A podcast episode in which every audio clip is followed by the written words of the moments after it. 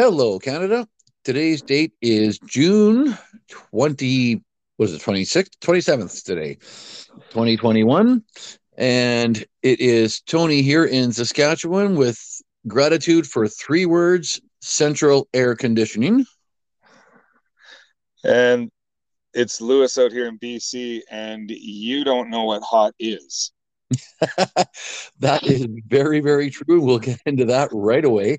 Um, Thank you for joining us, Canada, and welcome to a special full edition of Canadian Common Sense. 45 minutes of unedited, unscripted, and so far uncensored commentary on Canada's issues. So we far. A, so far uncensored, yes. no, we had a lot of content on Wednesday's show that we just couldn't get to, so we decided that we would set aside some time today to bring the rest of that content to you. So on the show today, we've got a lot of information on COVID that you won't hear on CBC. Canada Day celebrations, or sorry, Canada Day cancellations becomes a hashtag. What bills exactly did not make it into law and which ones did? Election is real, just a matter of when. And there's more. Where do you want to start, good sir? Well, let's start with Canada Day since that's coming up here pretty quick. Um, we've had several cities added to the list of uh, Canada Day cancellations. And um, it's funny because the people that I see most uh, who, who, who are on the soapbox preaching cancel Canada Day are uh, are white. And um, I don't see a whole lot of indigenous people uh, calling for the cancellations. In fact, the chief of the uh, uh, Kamloops Indian band uh, is is saying, "Don't cancel Canada Day. Use it as a teaching day or a uh, and to unite Canadians and Indigenous people together." And uh, like, like I said on the last show, if there's a city in this country that has the excuse to cancel Canada Day, it's Kamloops, and they're not. Yeah, that that that's interesting. I mean, the chief for um, there was recently a discovery at the Cowessess First Nation east of Regina, which has made the news because there's a potential of over 700 unmarked graves. And again, say potential, and I'm glad you brought that up on our last show, Lewis. That until we actually start digging, we don't know a number. So I'll say potential 751, I believe it was unmarked graves. But even Chief Delorme and Cowessess had said that perhaps it should be a day of reflection. And Bobby Cameron, who is chief of the Federation of Sovereign Indigenous Nations, which uh, used to be the Federation of Saskatchewan Indian Nations, they changed their name, and uh, they're essentially the council that governs 74 First Nations in Saskatchewan. Bobby Cameron quite often says some pretty inflammatory stuff, but he actually nailed it out of the park, in my opinion. He was on the news on Friday, and he had said what he wants from the Catholic Church is obviously an apology, but he said, "Come and be part of the healing with us. Come out to Cowessess or, or any of the, these locations where where there've been graves found. To just come on out and lead us in a prayer service and join us in, in healing." And that was that was all he asked for. And I thought that's actually exactly what this country needs. Yeah, and honestly, um, here in the Okanagan, we've had four Catholic churches being uh, burnt to the ground um, since all of this. In so in two weeks, we've had we've had four Catholic churches burnt to the ground on uh, Indian reserves, and they're all on different Indian reserves, and uh, which makes me believe that this is not an indigenous person who's doing this. Um, this is, I, I believe that, that I, I believe we're going to find out that when, when we find out who this arsonist is, I believe we're going to find out that this person is white. And uh, who uh, you know typical it's typical of white woke liberals to um, take offense for other races because they don't know that they should be offended um, and they uh, and so they do the retribution they take retribution for them. They you know they get offended for them and uh, take matters into their own hands for them because they are the actual racists. They're the ones who don't believe that the ones that are being uh, they they they don't believe that, that those that indigenous people are actually smart enough or intelligent enough to realize that they're that they're being uh, oppressed or whatever, and they and they do it on they they take it into their own hands. It's it's uh, really quite sad, and uh, and if you know if it is an indigenous person who's doing it, you know I I understand the sentiment. Um, I don't I don't agree with the action, um, but I believe I truly do believe that we're going to find out that this person's white. Yeah, and I think you had brought that up. I don't think you brought it up in the last show, but I think you brought it up when you and I were talking, and I I think you're absolutely right. I'm gonna I'm willing to bet that that is the case, and you know that it's really funny because you're right. I mean, these guilty white liberals are arrogant enough to think that oh you don't realize that you're you're being oppressed. You don't realize that this is offensive to you. So i'm going to take offense on your behalf and you nailed it. That how racist is that when you think that i need you to be offended for me because i'm too dumb to realize that that i'm being offended? I mean give me a break. Yeah and, and you mean you see this a lot in the us in us politicians where um black Republicans are on a regular basis called Uncle Toms um, because apparently all black people are supposed to think exactly the same way. Um, and and if you're a black Republican, then you're a traitor to your race. Uh, that's that's a very very common occurrence in in the U.S. politics, and uh, we we have something very similar to that in Canada, uh, but it's not not quite at the level that it is in the states in that in those terms, but um, but we do have that here in Canada where you have uh, political pundits or or or just general public who actually you know consider minority uh, voters or minorities who who run for office for conservative parties to be race traitors yeah, no, that's absolutely right. That does happen. Yeah, thankfully it happens. Well, it doesn't happen as bad here as in the United States, but so just so we know, Canada, to add to the list of Canada Day cancellations, we can now add Belleville, Ontario to the list. We can add Saint John and Fredericton, New Brunswick to the list. And the last article I read had reached out to the cities of Regina and Saskatoon who had not returned comment yet.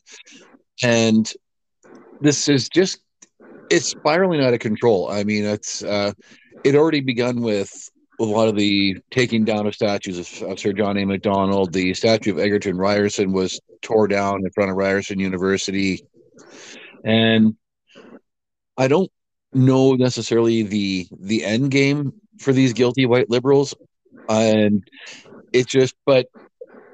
I know they're not going to stop at just canceling Canada Day. If we if Justin Trudeau came out and said, okay, Canada Day is officially canceled all across Canada, they would just move on to the next thing. I don't know what that next thing would be, but I mean, I, uh, it just seems like there, there's no end. Like I wish I knew their end game. No, that's right. It's because it's all about power.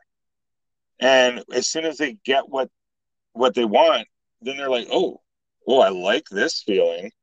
Uh, what else can we get canceled?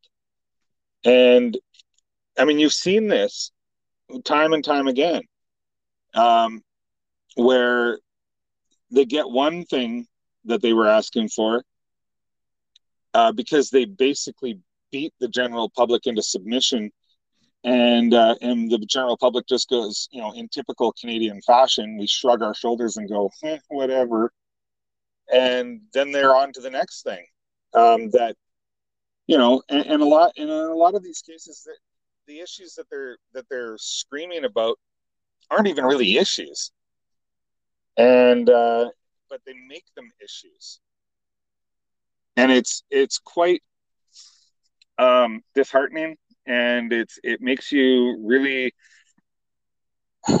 I don't know. I mean, you and I have talked about this before, where it makes me makes me kind of think, do I really want to be in this country in 20 years um, when, I see the direction that things are going. Um, but then you look around the world and you go, where, where the hell would I move? Because every other country is just as messed up or worse than we are. And it's, I mean, you got a, the, the most powerful country in the world to the south of us being run by someone who's losing his mind because he's old and he's got you know he, he he can't even form a sentence or he whispers in the middle of uh, news conferences um, and, and, can't form a full sentence. Um, and then you've got here in canada we've got this bumbling fool in in ottawa where it, it's almost like the americans said hey we want what the canadians got and they elected joe biden. Um, it's it, it, it's it, I don't know. There's just no leadership anywhere right now.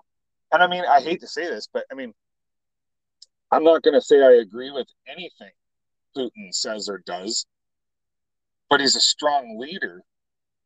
He's just a bad guy, but but he's a strong leader, and we yeah, don't have that.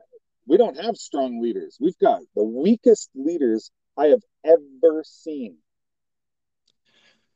Yeah, we really do, and uh, you know, you're right. Putin's crazy, but at least he is a he is a strong leader. So, uh, you know, where we've just got crazy weak leadership here. So, yeah, yeah.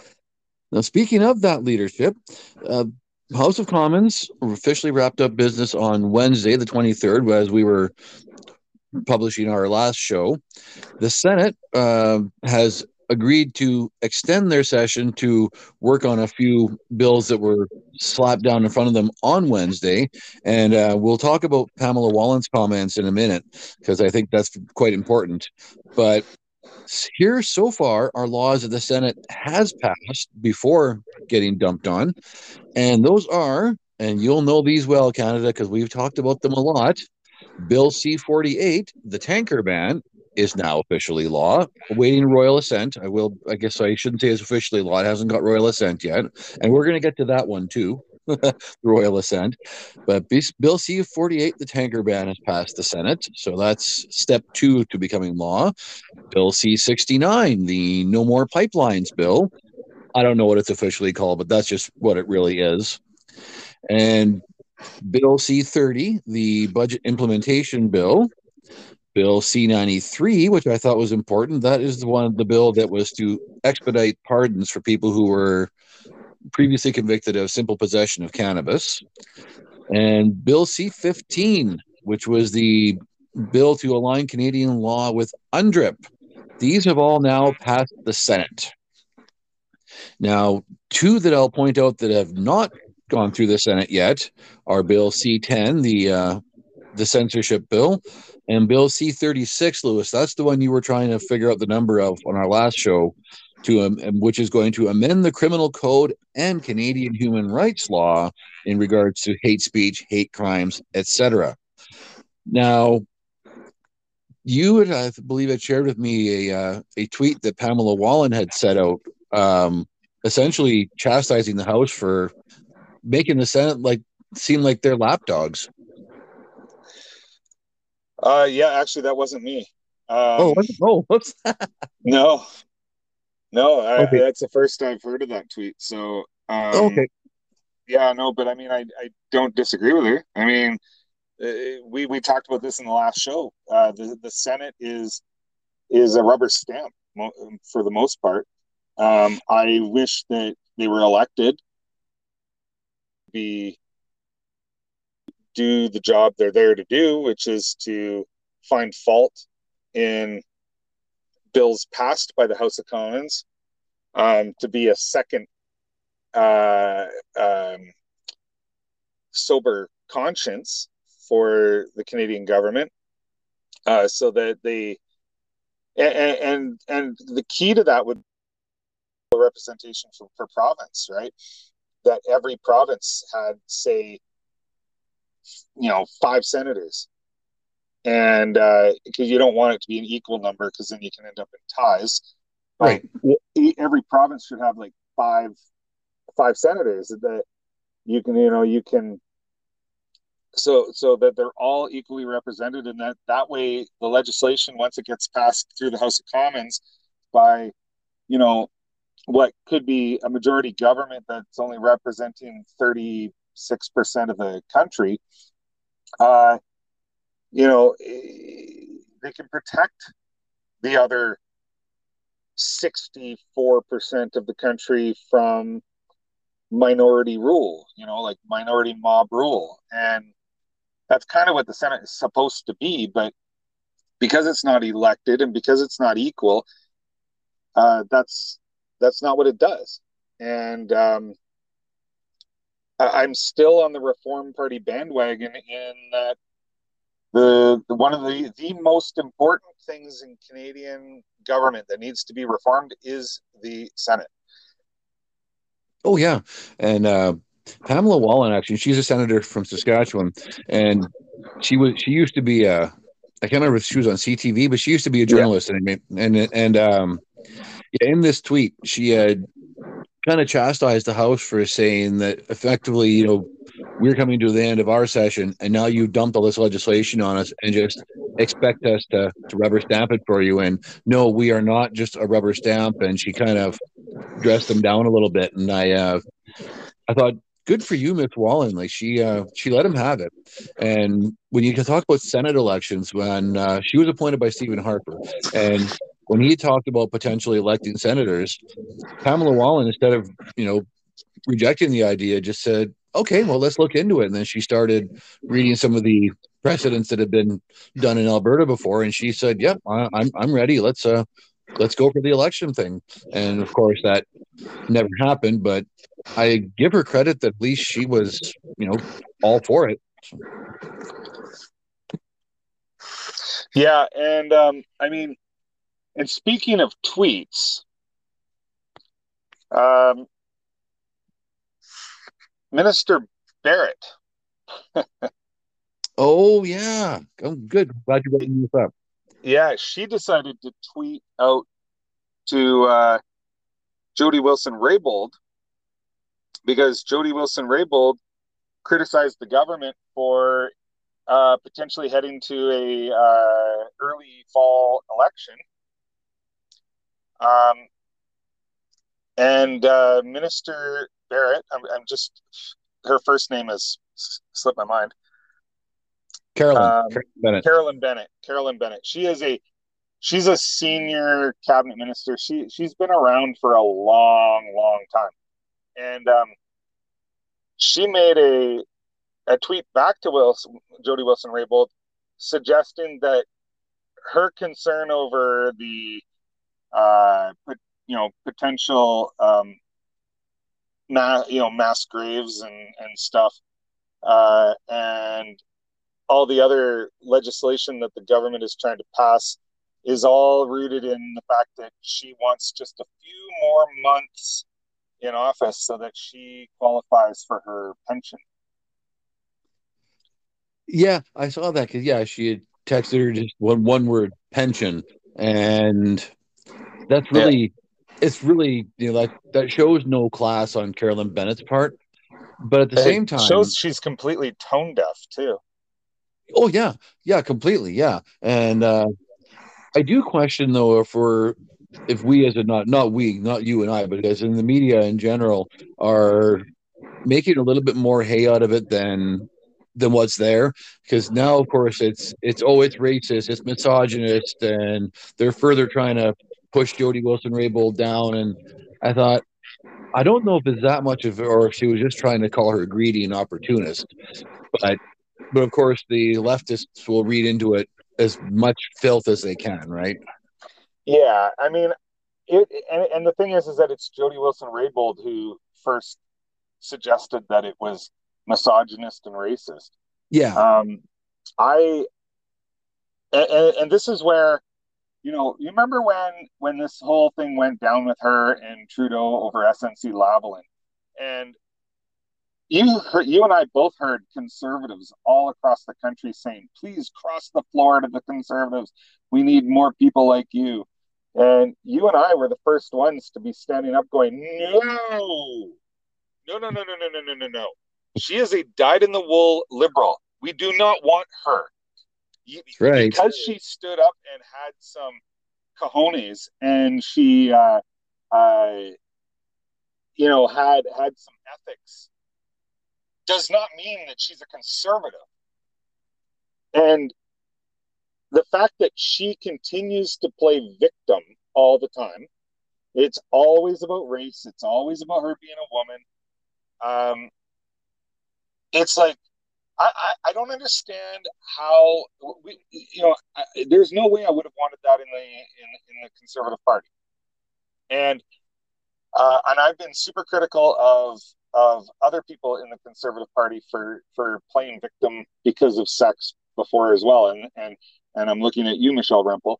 Um, it's th- this is uh, th- this this whole thing here is a perfect example of why I'm not a Jody Wilson-Raybould fan because she continues to uh, immediately call people misogynist or racist just because they oppose something or criticize her in any way. And do I think Carolyn Bennett's tweet was was appropriate? Hell no. I think it was incredibly insensitive and incredibly stupid because it's public record now. Um, and it just makes Carolyn Bennett look like an idiot and, uh, and, and completely insensitive to you know, to what Jody Wilson-Raybould is talking about. But that does not make her a racist or a misogynist. And here's the thing. This is the this is a new thing that's happening where women are calling women misogynists. And where uh you know where minorities are calling other minorities racist and stuff like that. I mean, Carolyn Bennett's not a minority; she's white, but uh, but it, it, it's something that we've been seeing a lot lately, where um, where liberals are calling like white liberals are calling, or sorry, minority liberals are calling minority conservatives racist, or female liberals are calling uh, female conservatives misogynist, and, and and I don't understand how how nobody's calling them out on this because it's it's obviously not true. And it's and it's ridiculous on its face to be calling people you know saying that people hate themselves. It's like it's like caitlyn jenner is being called a transphobe right now because she she doesn't believe that people that, that that trans women should be allowed to compete against uh, uh, uh naturally born women. And and Caitlyn Jenner should know. Because as a man, she was the the, the, the world's greatest athlete in the 1984 Olympics. if anybody should know about physiology and and the the physical capabilities of men versus women, it's it's it's Caitlyn Jenner, and Caitlyn Jenner is a trans person, a trans woman, and is being called a transphobe by straight cisgendered women. So I'm just this whole thing. It, it, just everybody's a goddamn victim, and it's pissing me off. And it's like, you know what? Make your argument based on on on facts and on um, you know coherent arguments instead of just throwing labels out there because those labels are super damaging and uh, can ruin people's lives and it's not fair. And carolyn bennett though an idiot and uh, and and a, an insensitive moron um, I don't believe is racist or a misogynist. I just think she's a dumbass and shouldn't be in office anyway. That's exactly right. I mean, the, the dumbass and shouldn't be in office. And I think what it is, and I've heard this talked about in uh, U.S. politics, is just the left is starting to eat their own because they're running out of victims. And I find that part of it really amusing, but at the same time, it's uh, you my, my eyes roll so hard they almost disappear sometimes. Oh, it's scary. It's scary because the you you the woke can't be woke enough. There's nobody that's woke enough, and so the woke is going after themselves now.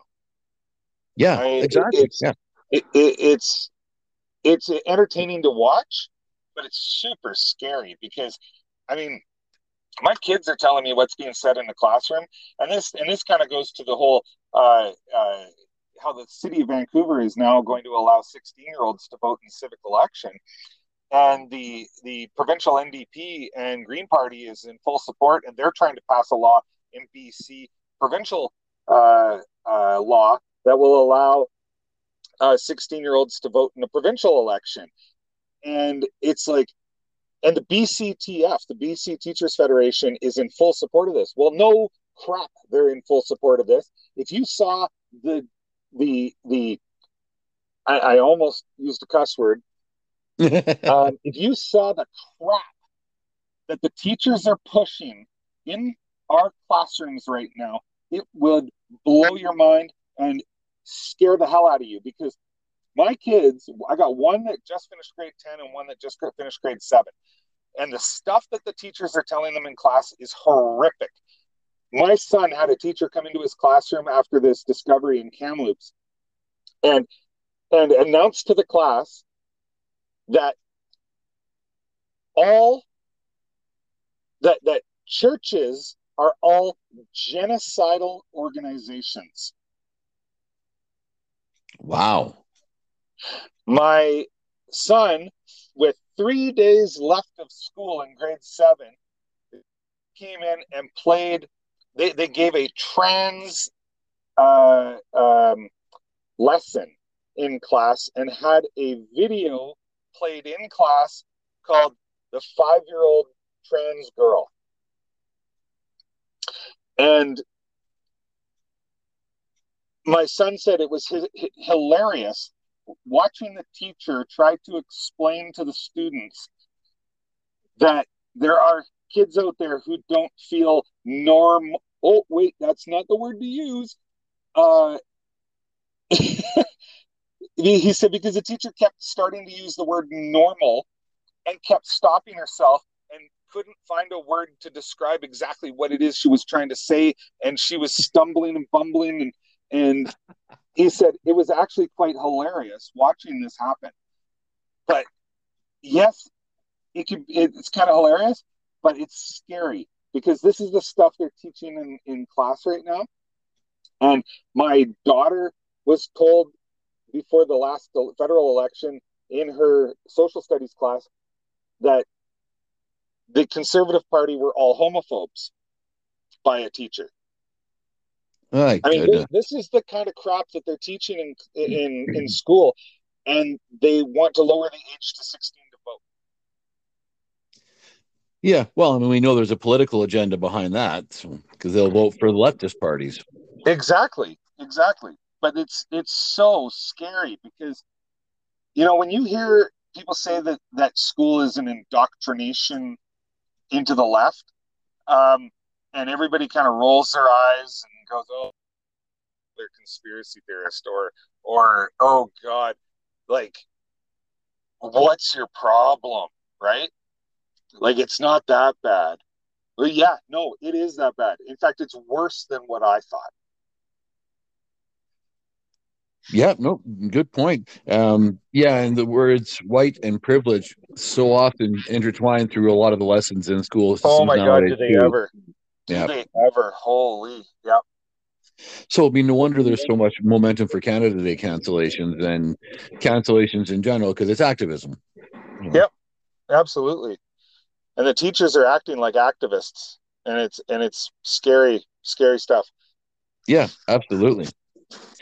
All right, we're going to jump into to the the big topic du jour, and I'm actually kind of glad we didn't get to the Wuhan virus in our last show because you would put me on to a, a Joe Rogan podcast where he had a couple and a um, environmental biologist, I think, believe it was, and another Evolutionary doctor biologist. evolutionary Yeah. biologist. Thank you. And so, yeah, now that actually is something else we can intertwine into the the story here. So, the comic relief part of this this uh, segment is the Chinese government nominated the Wuhan Virological Institute for awards in excellence in innovation and research.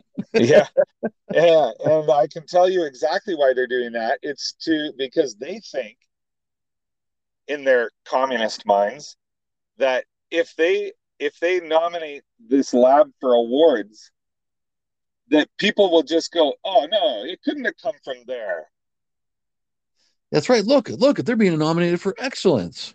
yeah, exactly Yeah. and you know it's it's it's the chinese government does some things sometimes where you just go really really? Do you think we're five years old that we're going to believe that? And yet, a lot of people do. Well, and I think also on their list of nominees was probably the Winnipeg Microbiology Lab, but we're going to get to that too. Yeah.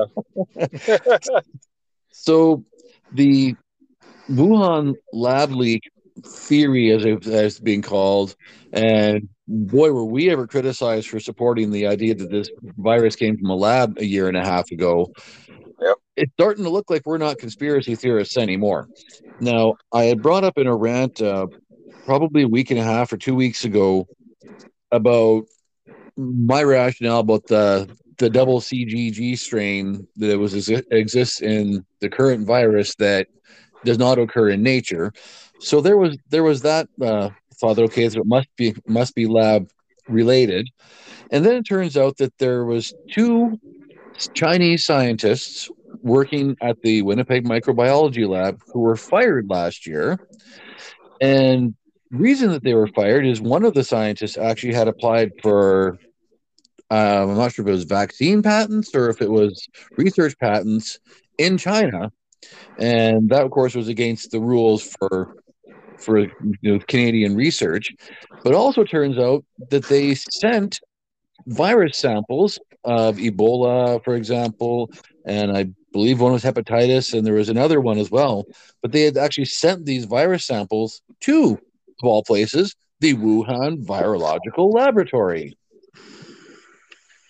Now, this led to obviously these two being fired, marched out with all of their their uh, international students from China, and that's something that we're going to hit on a little later in this segment as well. And Ian Stewart, who is the head of the Public Health Agency of Canada, became the first non-parliamentarian in over 100 years to be found in contempt of Parliament, dressed down for not bringing uh, unredacted documents to to Parliament. And again, Liberal Speaker of the House, Anthony Rota, good on you. He he dressed down Mr. Stewart up, down, and all around for uh, for his contempt. I don't know that there's any punishment for it, but what the hell is going on? Yeah. I mean, they're obviously trying to hide something. Right. I, I don't think there's any question about that whatsoever. They're trying to hide something.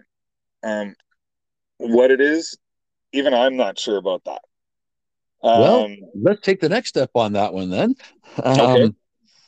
There is a, you know, this came from an article in uh, Red State, which is an uh, American publication. Jennifer Van Laar, in case you want to look it up out there in uh, in Canadian common sense land. There was a Chinese counterintelligence official named Dong Jingwei who uh, recently came to the United States to air quotes visit his daughter in California. And her report is he once in California defected to the United States and has spilled a crap ton of information, including many Chinese nationals who are currently students in American universities, are actually Communist Party of China spies, or sorry, Chinese Communist Party spies.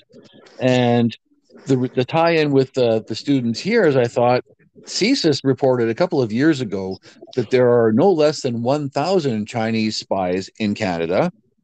I wonder if perhaps Chinese international university students in Canada may also be on that list that Dong Jingwei has been handing to the United States.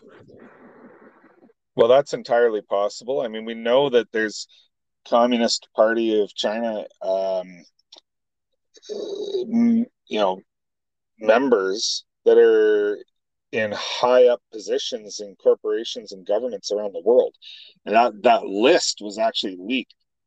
Uh, God, what was that last fall? And yeah, quite a while ago. Yeah, and uh, I've yet to hear of any of those people losing their jobs. Nope, that's right. And uh, what do we always say? But there's more. Dong Jingwei also revealed to, uh, I guess, it, would it be the CIA? I guess um, that the Wuhan Virological Virological Institute is indeed a, a bio warfare research facility, among other things. Flashback now to a show we did in April of 2020 when I posed the question to you, Lewis do you think that the release of the of the virus from Wuhan was biological warfare? At the time, you had said, "Well, yes, uh, on their own citizens," but when we see that Dr. Zhou Yusen applied for a vaccine patent for COVID in February of 2020, you know, February becoming before March when the pandemic was declared, we think, hmm. So if you're going to release a bioweapon, you probably want to be able to vaccinate your own people for it.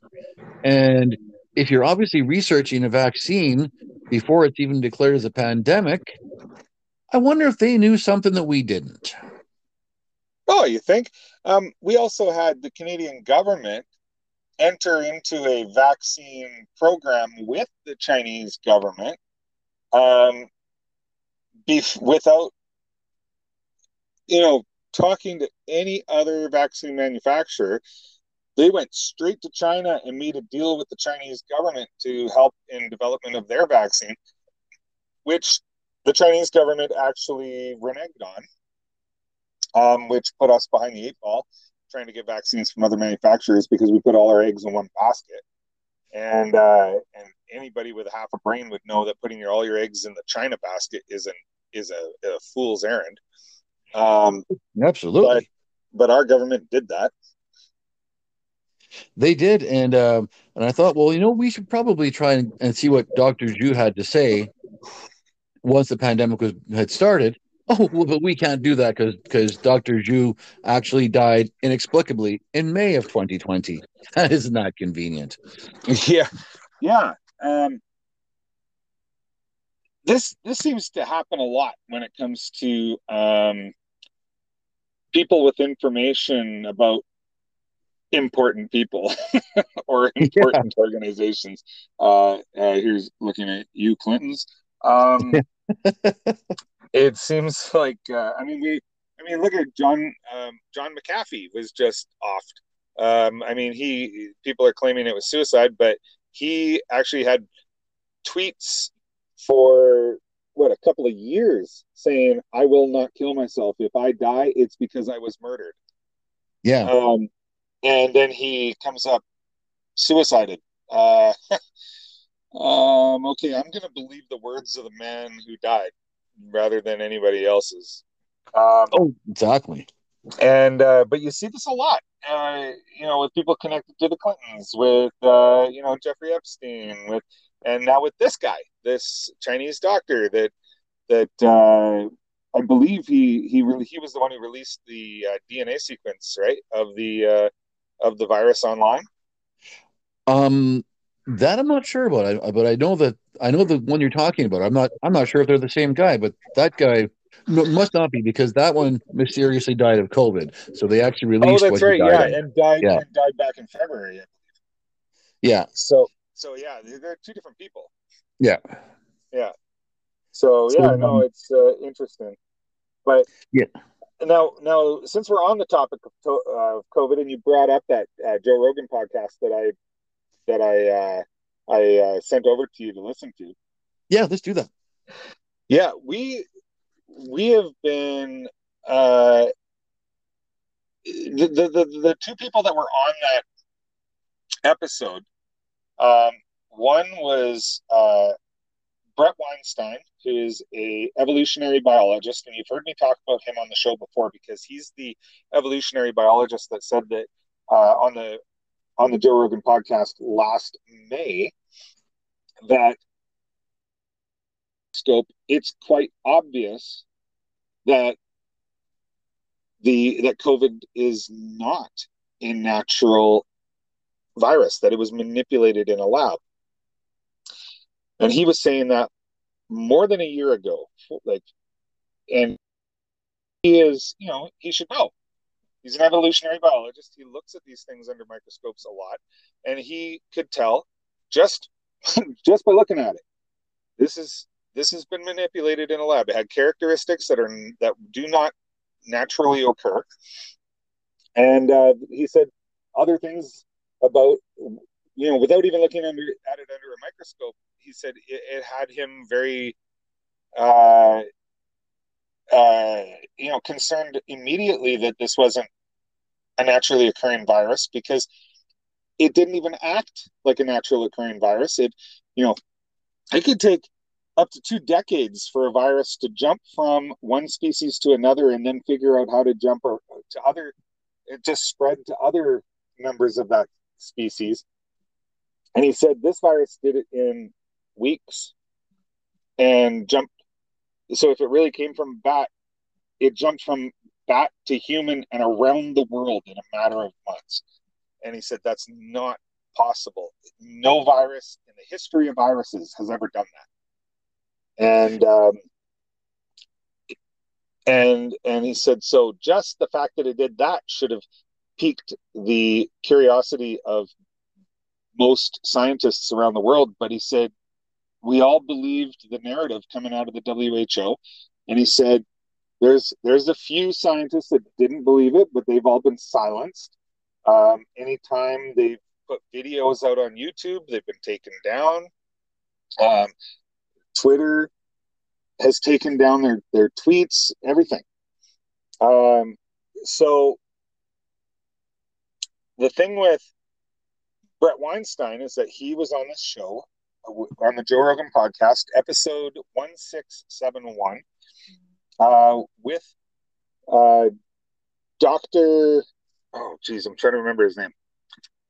Um, Doctor.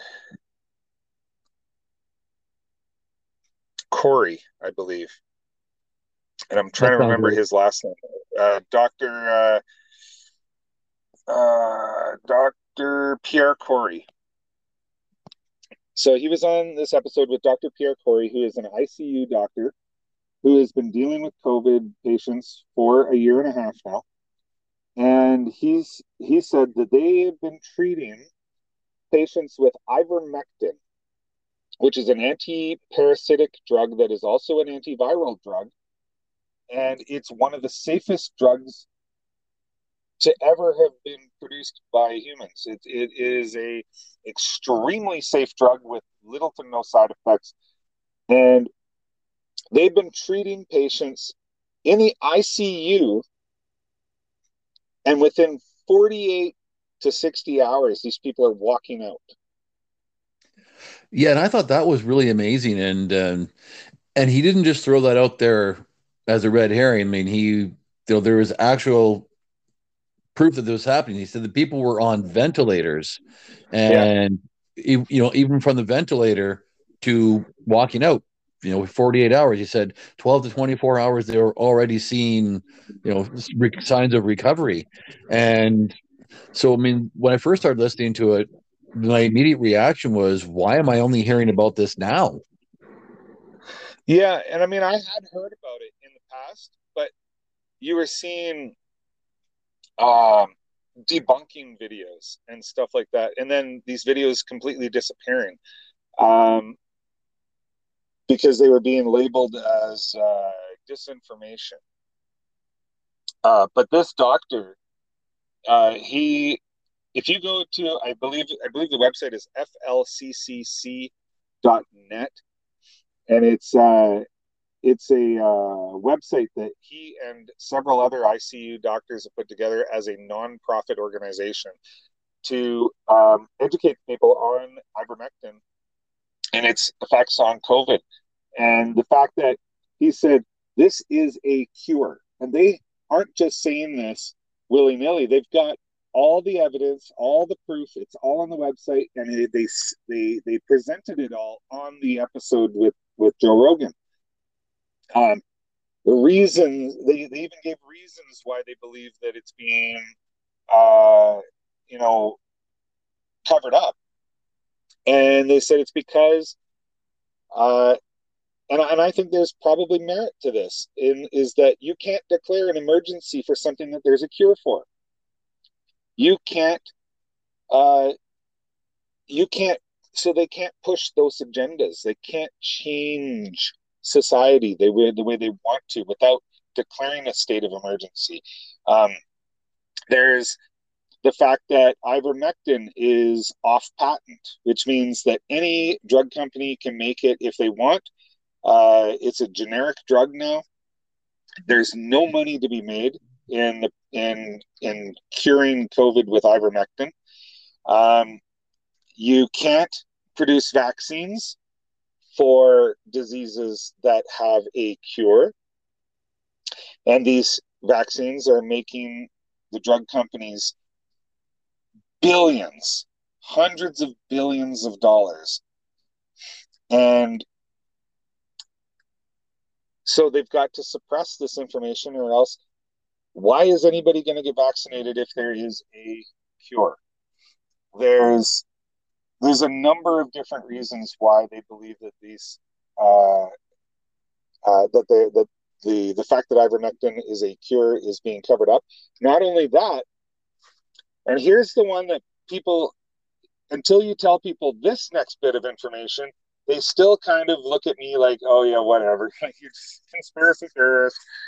Um, Robert Malone, the scientist who created the mRNA vaccine technology, has looked at the data and also agrees that ivermectin is a cure. Well, yeah, and now they're not just basing this on their research, and I think that's important to point out that they had actually pointed to real world studies. There was one province in India that, out of desperation, uh, used ivermectin, and suddenly their case rate plummeted. There was within within two weeks. Right, yeah, and then there was a country in Africa. I don't know if it was Zimbabwe.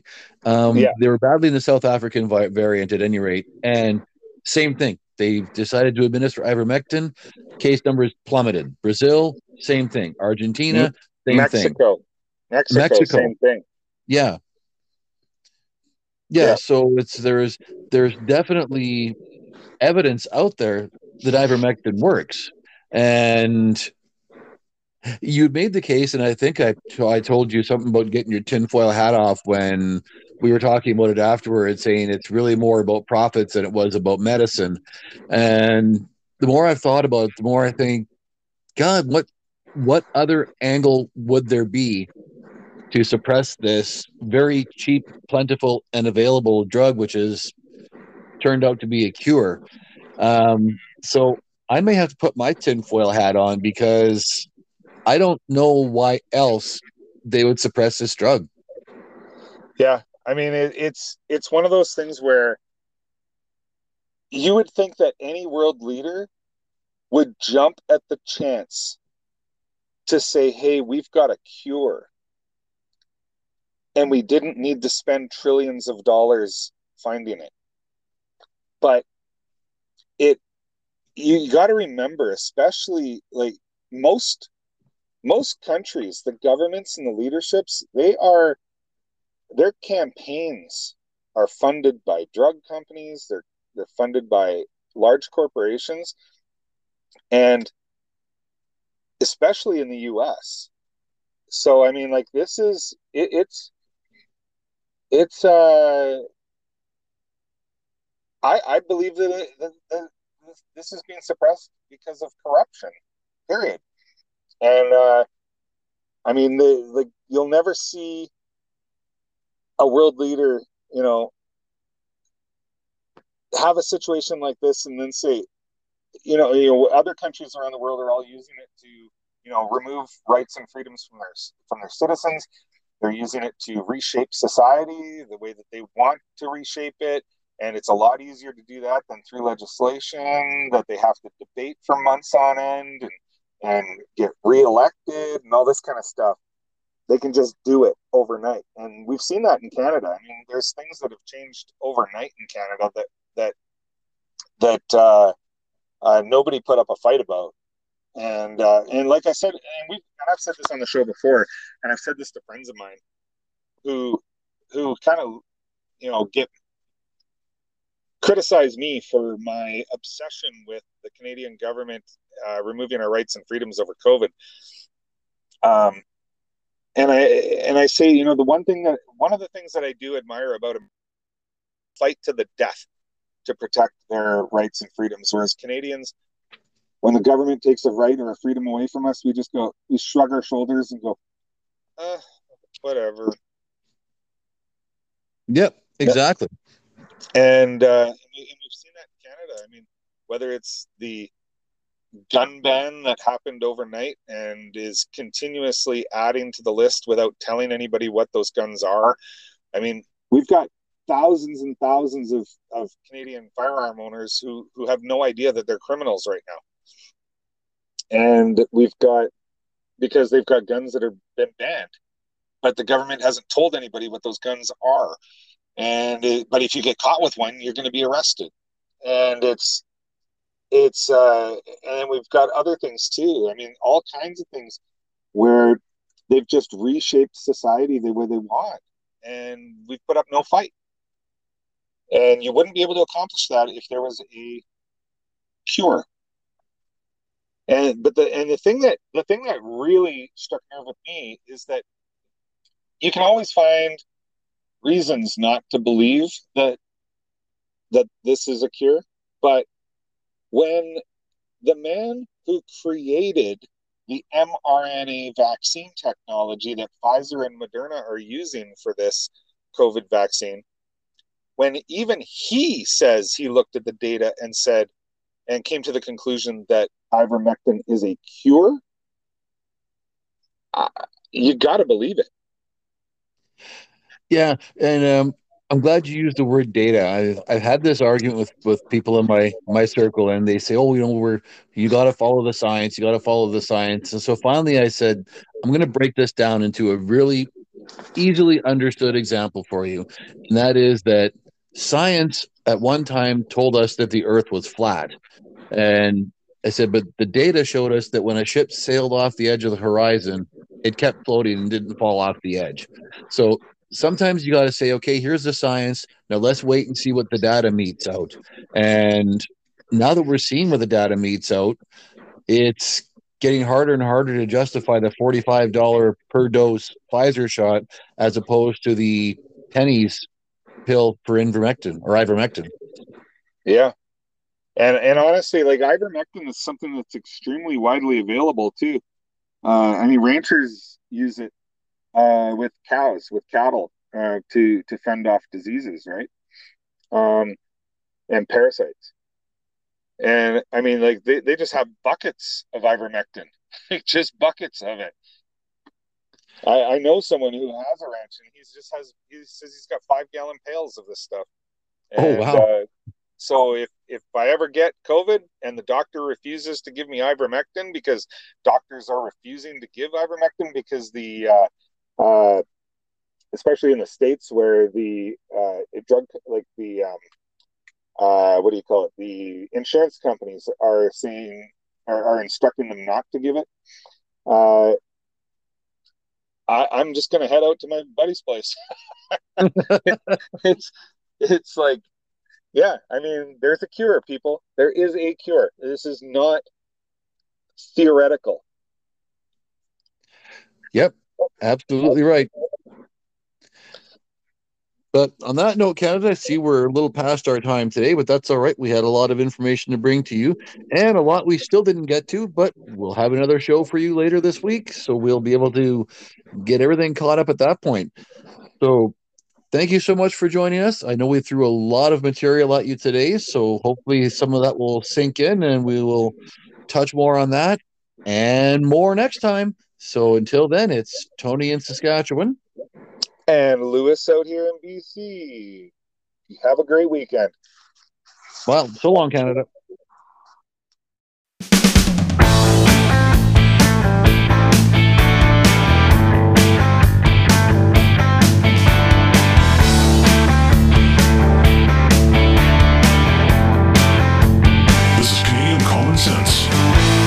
Lewis and Tony.